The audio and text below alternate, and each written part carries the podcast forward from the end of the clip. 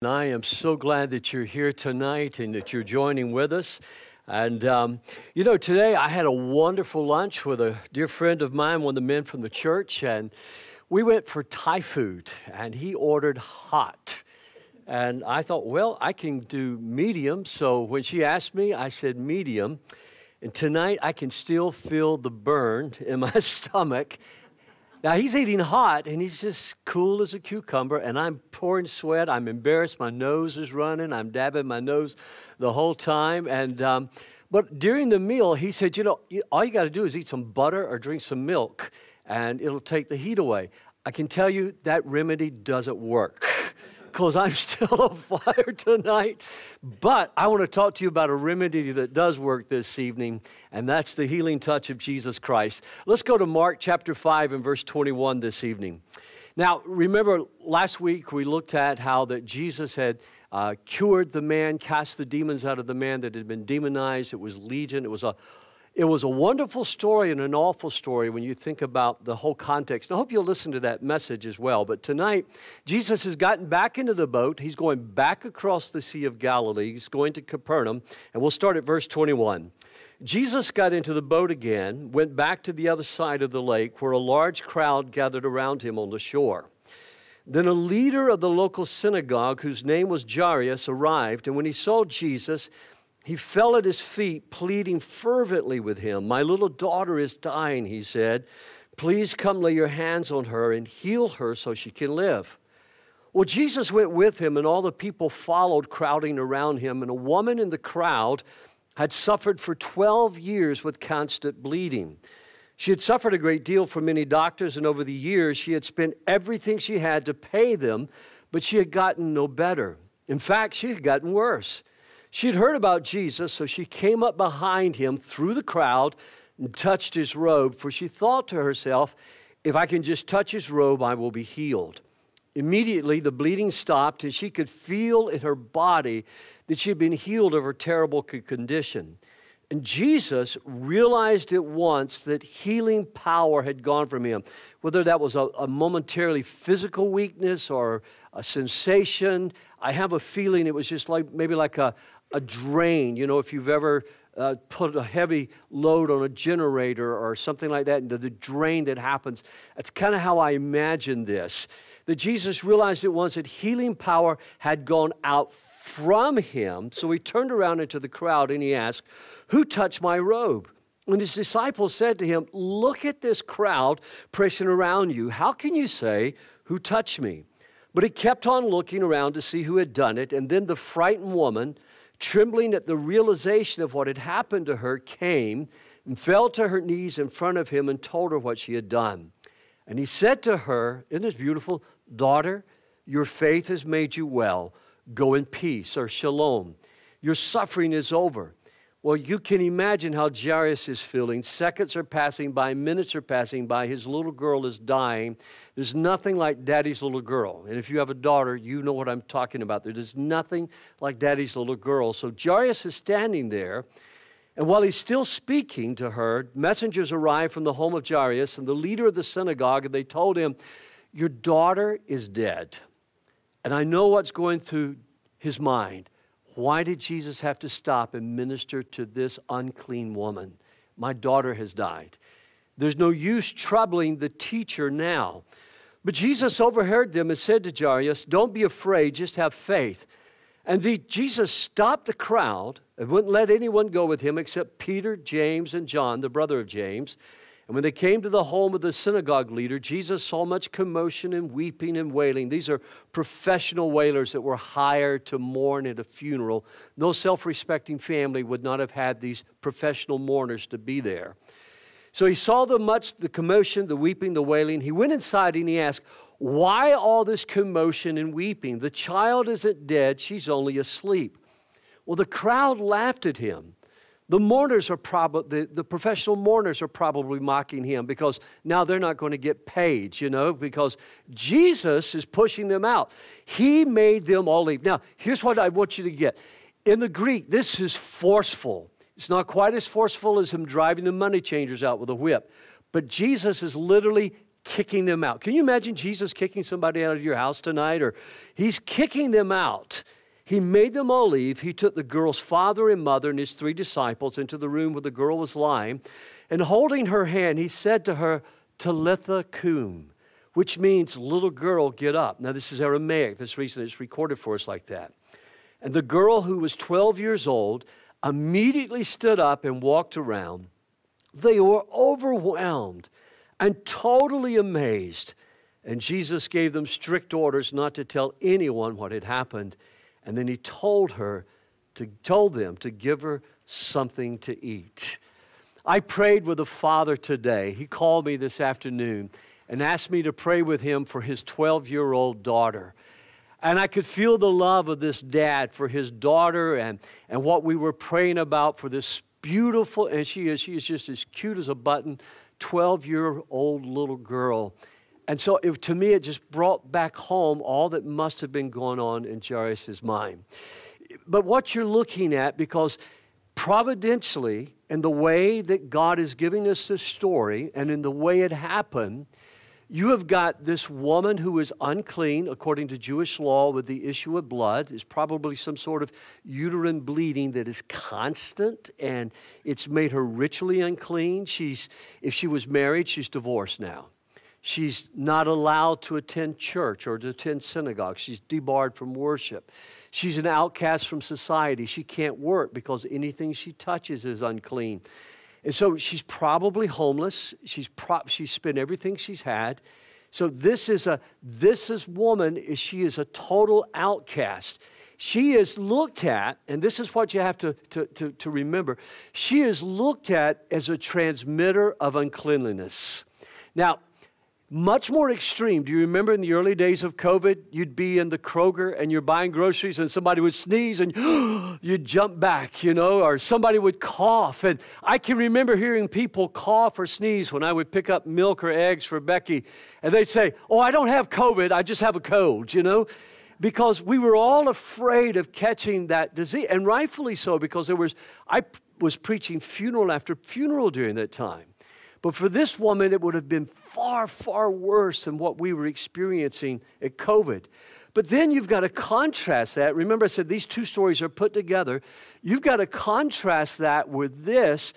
Jairus, Jairus is a prominent member of society. His family is well respected.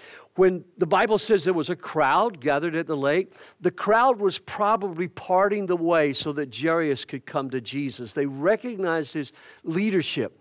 He was the man that was in charge of the local synagogue. He was the man that led the synagogue school. He was the man that saw that their children were taught.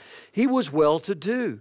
And so, what you have is you have this outcast of a woman, you have this beloved daughter of a prominent member of society, and providentially, God puts those stories together. But there's something else that happens here that I need you to see.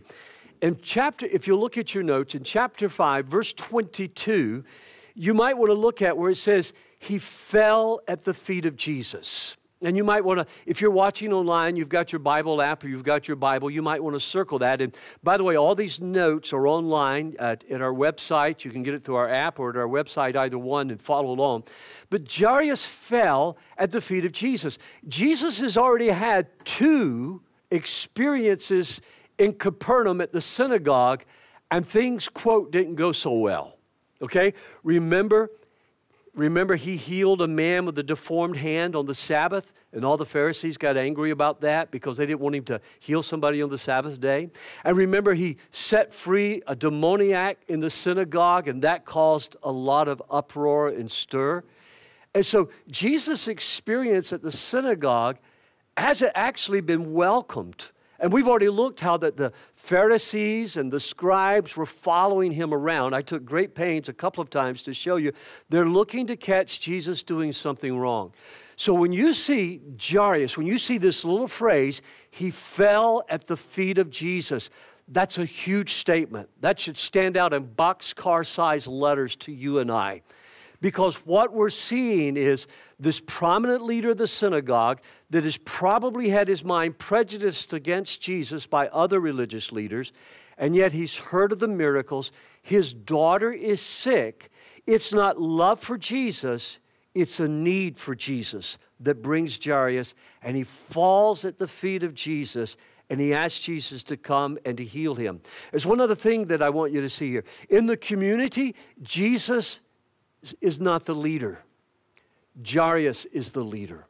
Now, that kind of smacks to us because we know he's the Lord of all. We know all things were created by him, for him, and he sustains all things according to Scripture. We know that he was God in the flesh, the incarnation that we celebrate at Christmas time. We know he's the resurrected Lord. But Easter hasn't happened yet, okay? And so he's beginning his ministry, and so people are not looking at Jesus as the leader in the community. He's a miracle worker, he's a teacher but the leader in that community is Jairus. And so, what I want you to see is sometimes, look at me, don't miss this, look right here. Sometimes people come to Jesus with very imperfect faith. That doesn't matter. What matters is that you come to Jesus. Because when you come to Jesus, Jesus will begin to deal and teach with all the issues. That's the reason I love that song that was always sang at the Billy Graham Crusades. Just as I am, without one plea, O Lamb of God, I come to thee. Can you say amen to that? Isn't that exciting? Well, the first thing I want you to see is Jesus always responds to faith in order to build my faith. When Jesus responds to my faith, what he wants to do is to build my faith. In Mark 5 and verse 30, where Jesus, where power had flown out of him, let's look at that again. Jesus realized at once that healing power had gone out from him. So he turned around in the crowd and he asked, Who touched my robe? Now, this woman will never forget this moment. She's in heaven tonight. And I can tell you in heaven tonight, she still remembers what it felt like when the healing flow of Jesus Christ flowed into her body and suddenly that uncleanliness was gone. Jesus took her uncleanliness and in its place, his healing power flowed in her life. It just coursed throughout her veins. Time literally stops and yet, here's this father. I mean, these stories are together. There's a reason they're kept together for us. Time stops for Jairus because his daughter's dying. And yet, Jesus is responding to not only Jairus' faith, now he's responding to the very imperfect faith of this woman. Second point is, my faith doesn't have to be perfect. My faith doesn't have to be perfect. This woman she's got kind of a superstitious faith, if I can use that word. And that, that may jar us a little bit because too often we gloss over these points in Sunday school lessons or Bible studies. We talk about her faith and how her faith made her well. We got to go back and look at the whole story for just a moment. She thought, if I can just touch the hem of his garment. And I thought The Chosen did a great, great, uh, illustrated this in a great way when they just showed this in season three. Maybe she touched the tassels of his robe that Jewish men were required to wear. Because she thought there would be power in his robe. She thought there would be power in the tassels. Becky and I, on our travels, we visited all kinds of churches that have relics that are supposed to have miracle power. The relic has come from a sliver of wood that's on the cross, or the relic is the finger of a saint. We went into one church in Rome, and there was the shrunken head of a little saint in a church, and all these people were praying. That's idolatry. Pardon me, but that is idolatry. Jesus has delivered us from that superstition. But God honored her faith when she touched the hem of his garment, something happened in her life. But he calls her out. She's not supposed to be there. And the reason Jesus calls her out is not to embarrass her. The reason Jesus calls her out is because he, he doesn't want her to continue to have an imperfect faith. He wants her to have a growing faith. He's building her faith. He wants her to have a faith in Him and not in the uh, the hem of his garment. Now, having said what I just said and said it's idolatry, I want you to listen to me. I think probably some people who have prayed by coming to a relic, maybe they have experienced a miracle, but it's because God is responding to their imperfect faith and wanting to bring them to Him. You see, her faith was informed, it wasn't completely ignorant. She had heard about Jesus. So there is the process. Somebody told her about Jesus. Somebody shared with her. In The Chosen, the way the narrators do the story, Eden is the one that's telling her if you're watching The Chosen. And if, if you're not watching, I may have just spoiled it for you. So I won't say anything else about The Chosen, but watch The Chosen.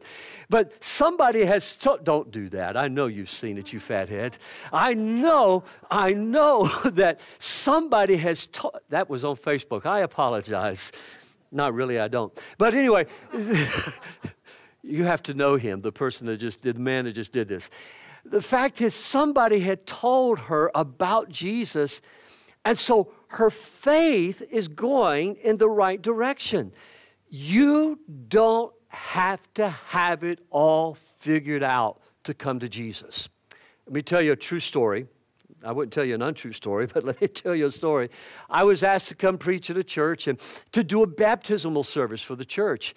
And there was a man there that played the piano, sang in the church, served in the church, and I was getting to know him, and he, he said to me, he says, Oh, Pastor Clanton, I'm not the pastor of the church, but he says, Oh, Pastor Clanton, I can't wait to be baptized.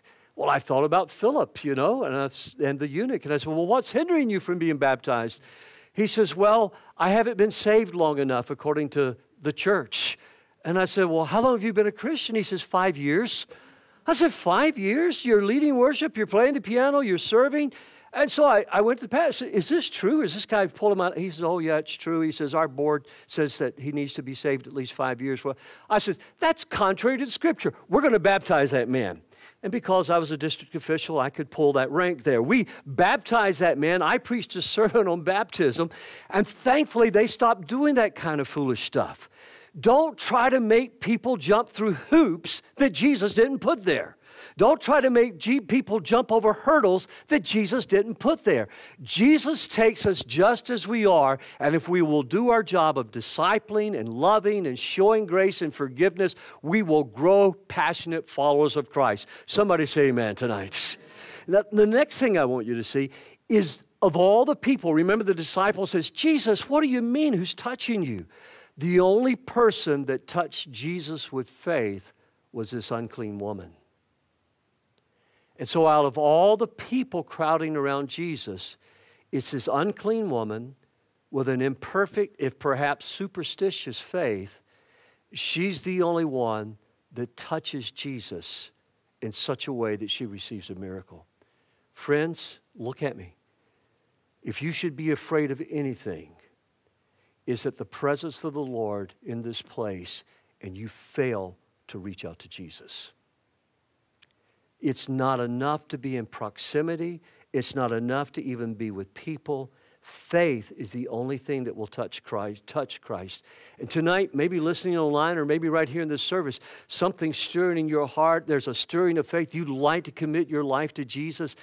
Don't quench that. That's the Holy Spirit working in you because, number one, you wouldn't be watching this if it wasn't for the Holy Spirit drawing you to Himself. Number two, the very fact that you want to commit your life to Jesus is the fact that Christ is drawing you to Himself because nothing in our fallen nature wants to follow Christ and accept His work of salvation we want to do it our way and save ourselves. The second thing that I'd like you to see tonight is we're going to look at four little words real quickly. Number one, what kind of faith did she have? She had the faith of desperation. She's a suffering woman.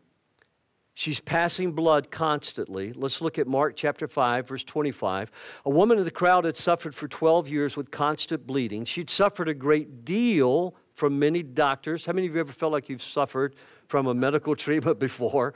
She suffered a great deal from many doctors, and over the years, she had spent everything. She's bankrupt. She had spent everything to pay them, but she had gotten no better. In fact, she had gotten worse. Now, the Talmud, for this type of blood flow that she had, the Talmud lists about 11 different cures. Let me read a couple of them to you tonight. Take the gum of Alexandria. The Talmud is, the, is not the Torah, the Talmud is teachings drawn from the Torah and some, this is what Jesus was battling about all the man made laws when he kept talking about that. It says, Take the gum of Alexandria, the weight of a small silver coin of alum, the same of crocus, and let them be bruised together and given in wine to the woman that has an issue of blood. If this does not benefit, take Persian onions, three pints, boil them in wine, and give it to her to drink, and say, Arise from thy flux. If this doesn't cure her, set her in a place where two ways meet. Let her hold a cup of wine in her right hand, and someone come behind her and frighten her and say, Arise from thy flux. And this is what's supposed to cure people. Have you ever had anybody try to scare you to cure you of the hiccups? Well, that's kind of what they're trying to do here. William Barclay, in his commentary, said, quotes another one of the Talmud when he says, Have the woman carry a barley corn which she has pulled from the droppings of a cow. Oh, yeah. Now, some of you took a little while to get that, but now you get it. So you see, you're in a world surrounded by superstition when you've got the Word of God. Friends, the thing I want you to see is until you come to the point where you see the superstitions, the traditions, and the ways of the world, they can't touch the center of your soul the way that Jesus can. And that's the reason one of my favorite songs we sing here is Jesus at the center of it all. Secondly, is information. She had desperation, she had information. You see, faith is not opposed to thinking. I have to talk to people all the time. I've had two conversations already this week one with someone that goes to our church and one with someone that doesn't go to our church. And people who are afraid that if they try to think and reason things through, that somehow or another that's a lack of faith. Friends, God gave you your mind. That little, what is it, three and a half pounds, four and a half pound gray matter that rests in your head, that is a gift from God. Now, you want a transformed mind, you want a renewed mind by pouring the Word of God into it and accepting Christ as your Savior, and the Holy Spirit will help you think things through. Faith is not opposed to thinking. You don't want to know what faith is opposed to? Fear. Fear keeps more people away from Jesus. She heard about Jesus in Mark 5 27. The third thing is the direction of her faith. It's not the dimension of her faith, how big her faith is. Jesus said, What kind of faith could cause a mountain to be cast into the sea? Faith the side of a mustard seed. Exactly right. Faith the side of a mustard seed. It's the direction of her faith. The object of her faith was in Jesus. And what keeps most people from coming to Jesus is pride. And if we can get our pride out of the way, anything is possible if we can get out of our minds what other people think or what other th- people say, we can find anything is possible. She thought to herself, if I can just touch his robe, I will be healed. And then the fourth thing I want you to see tonight is you see the doctrine of substitution here. Jesus felt the flowing power come out of him. Now, I get excited when I preach, and sometimes when I pray, I get excited, but by and large, I'm very quiet when I pray.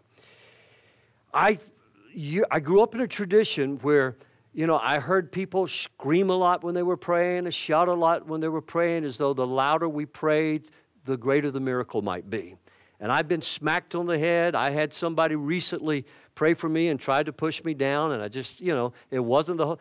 I'd be happy to be slain in the spirit, as some people say. That's never happened to me. But the thing that I'm saying is, you don't see Jesus exerting himself. There's a storm on the sea, and Jesus gets up and he doesn't scream at the storm. He just says, Be quiet, settle down. Jesus speaks to a demoniac. He doesn't scream and, In the name of my name. You know, he just simply speaks, and the demons have to leave. He speaks to a man in Gadara that's inhabited by thousands of demons, and the, the man is made well. Jesus just simply speaks. Friends, I'm not against people who pray loud, but I'm against the fact that we think we have to be dramatic or we have to conjure something up. This is not magic. This is faith in the Son of God. And the reason Jesus felt something, and I kind of think it may have been like a, that drain on a, on, a, on a generator, like maybe a momentary thing of weakness, is power flowed out of him. I know the word is virtue, but it's power flowed out of him. He took her uncleanness on herself. Now that's important because she couldn't go to the temple because an issue of blood or flux for a man or for a woman, anything like that, debarred you from going into the temple, into the presence of God, even to make a sacrifice until you were well. It was God's way of showing people what sin was like. It separated them from God. And this woman God took her uncleanliness upon herself and she was completely and totally healed. It's a picture of the cross. And the more you read your Bible, look here, the more you read your Bible, the more you'll see the cross and the resurrection of Jesus. The more you read your Bible, you'll see what Paul saw that the cross is the center of it all. If we're going to boast about anything, we're going to boast in the cross of Christ. Jesus realized at once, according to verse 30, that pow- healing power had gone out from him, so he turned around in the crowd and he asked, Who touched my robe? Thirdly, now let's look at the delays because poor old Jairus is standing there, and I know he's sweating bullets. He's worried about his daughter. I, I, I you know, as a parent, Becky and I, been, we, parents, Becky and I have been there when our child has been sick or hurt, and we've rushed them to the hospital. While he was still, God's delays are always due to his grace and his love. That's what I want you to get right here. Jesus is delaying because Jesus is going to show grace to Jairus. He's going to show love to Jairus and to his family, and it's going to be an even greater miracle.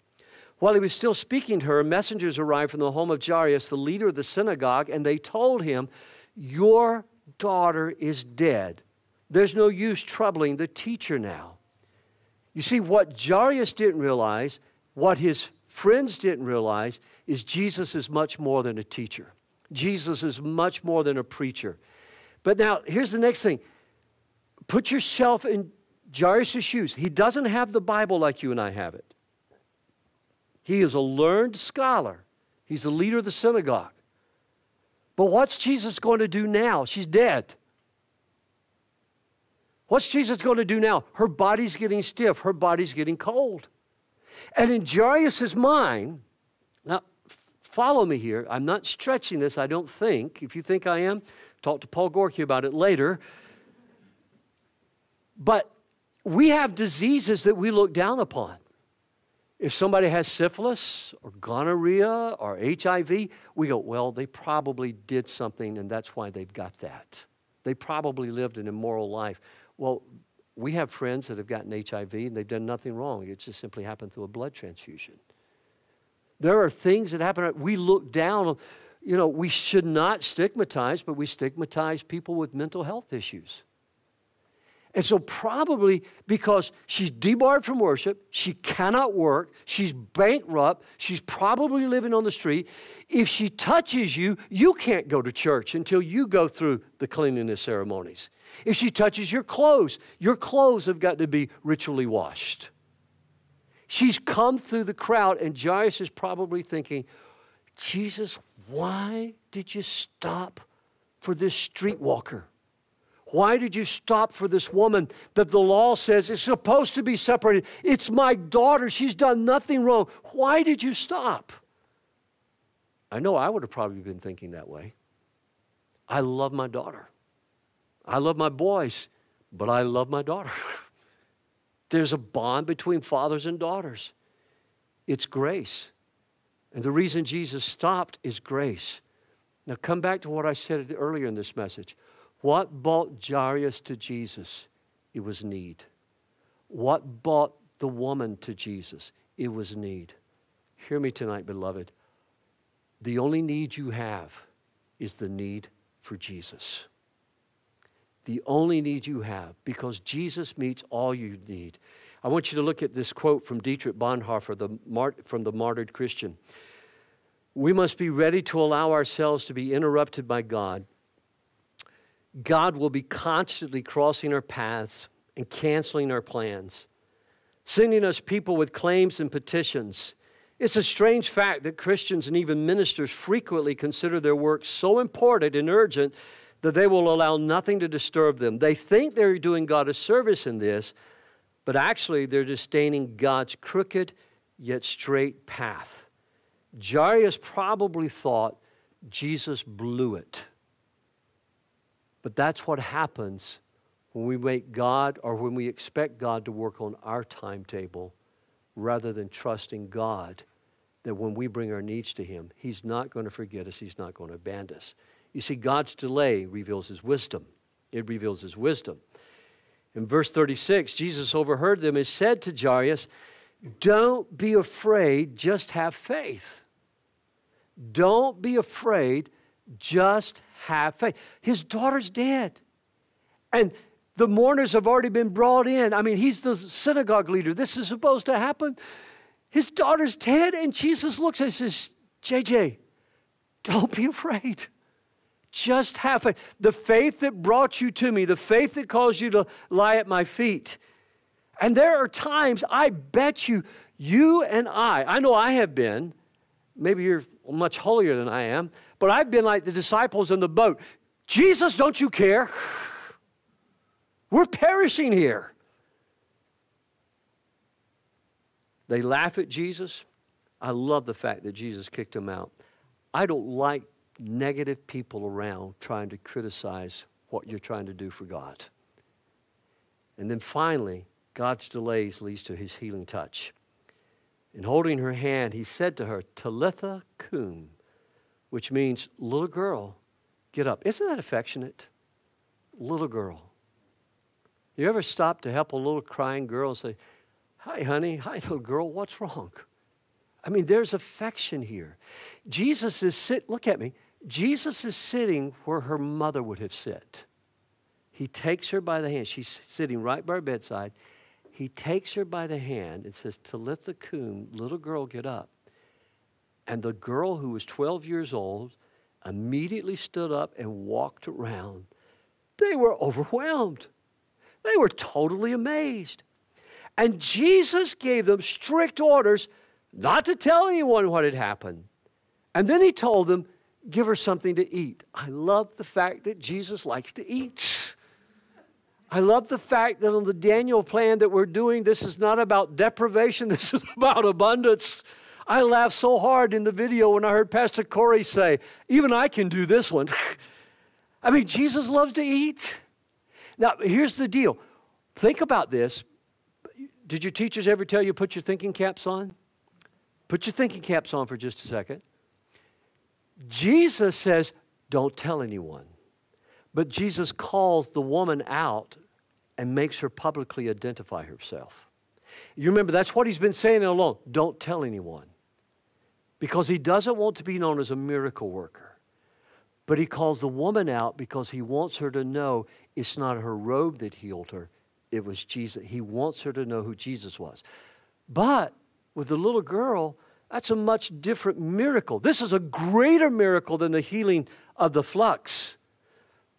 I mean, this little girl who was a corpse is now jumping up and down and playing and jumping rope with her girlfriends. She would have been the spectacle of the community. Everybody would have wanted to see. And just so her parents wouldn't have any doubts, Jesus said, Get that girl a Chick fil A sandwich and some waffle fries and sweet iced tea. he feeds her. Her mom and dad are happy. I'm happy. You ought to be happy. This is the kind of God we serve. But before I close this message tonight, the woman with the issue of blood, somewhere in Israel, her bones are buried. And this little girl, somewhere, her bones are buried. The fact that you have a miracle doesn't mean that at some other point you're not going to need another miracle, and at some other point you're not going to die. And for the life of me, I've never been able to figure it out except for the sovereignty and the grace of God. I trust Jesus. I have prayed, not in dramatic ways, but just quiet ways. And I've seen God heal. I've seen God deliver. I've seen God set people free from demonic spirits. I've seen that happen. I've witnessed that. But I have prayed for just as many who have not been healed. And you say, Pastor, how do you deal with that? I mean, if God does it for one, shouldn't God do it for everybody? I believe healing is available for all. But I understand what you're asking. But I need to go outside the story of Mark for just a second to be able to close this message in a way that I hope, if you're struggling with faith because God hasn't answered your prayer the way you wanted Him to answer your prayer, is so that you could get this. You see, God's delays will carry us through every tragedy if we have faith in Him. You remember Shadrach, Meshach, and Abednego? They said to Nebuchadnezzar, He says, If we are thrown, I'm looking at Daniel chapter 3, if we are thrown into the blazing furnace, the God whom we serve is able to save us. He will rescue us from your power. There's a confession of faith. He will rescue us from your power, your majesty. But even if he doesn't, we want to make it clear to you, your majesty, we will never serve your gods or worship the gold statue you have set up. You see, a passionate follower of Christ realizes their time and their days are in the Lord's hands. I can't tell you how many people have contacted me since I said a statement that I opened my message with Sunday morning. That is, I've told the Lord, I don't care how long I live, I just want to live well with the days that you've given me. And people said, How can you say that? Don't you want to live a long time? Your grandfather. Of course I do. But you see, I trust God. And when it comes time, I don't want to stay one moment longer than He wants me. Because in His grace, in His wisdom, in His time, that's the best time for me to go home. Now, if that was to happen to Becky, I'm probably going to argue with God about it and say, I know better than you. She needs to stay here a while longer. How many of you ever heard of Smith Wigglesworth? Smith Wigglesworth, that great man of faith that God used to do so many miracles with, his wife died, and Smith laid hands on her and prayed for her, and she came back to life. And she said, Smith, stop it. Let me go. I've just been in the presence of Jesus. It's time. Smith let her go. she went home to be with the Lord. I've got a feeling that all of those that have gone before us, they're saying, You just wouldn't believe how good it really is here.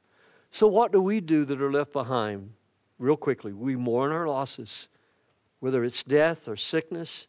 We remember separation is, I've got to go quickly, so right quickly. Separation is not forever. Separation is not forever. We wait for the resurrection. We trust God, and while we're alive, we tell others about God's power. At the end, I just gave you some real quick growth work here. God's blessings may never seem to line up with my timetable. I don't know about you, but God never answers my prayers on the schedule that I ask Him to. So I've quit praying, Lord, answer this prayer by such and such a time. I just simply say, Lord, this is what I need. My need brings me to you. I love you. Number two, God's blessings, and I say this in all sincerity, God's blessings have always been far greater than what I've been promised. And I shared this with someone, I was telling you this Sunday about a luncheon that Becky and I had. I was sharing this at the luncheon, and that is, I had a vision as a young man when they told me I could never be married and all this kind of stuff. And I went into my home church, Central Assembly of God in Macon, Georgia. And I was kneeling at the altar by myself praying. And I had a vision. I had a vision of a little blonde headed girl and a little boy just dancing into my life. And the Holy Spirit spoke to me. And I don't mind sharing this. You, you can weigh it out and judge it. The Holy Spirit spoke to me and says, I will provide all that your heart desires. Well, God did much more than that. He gave, me, gave us four children.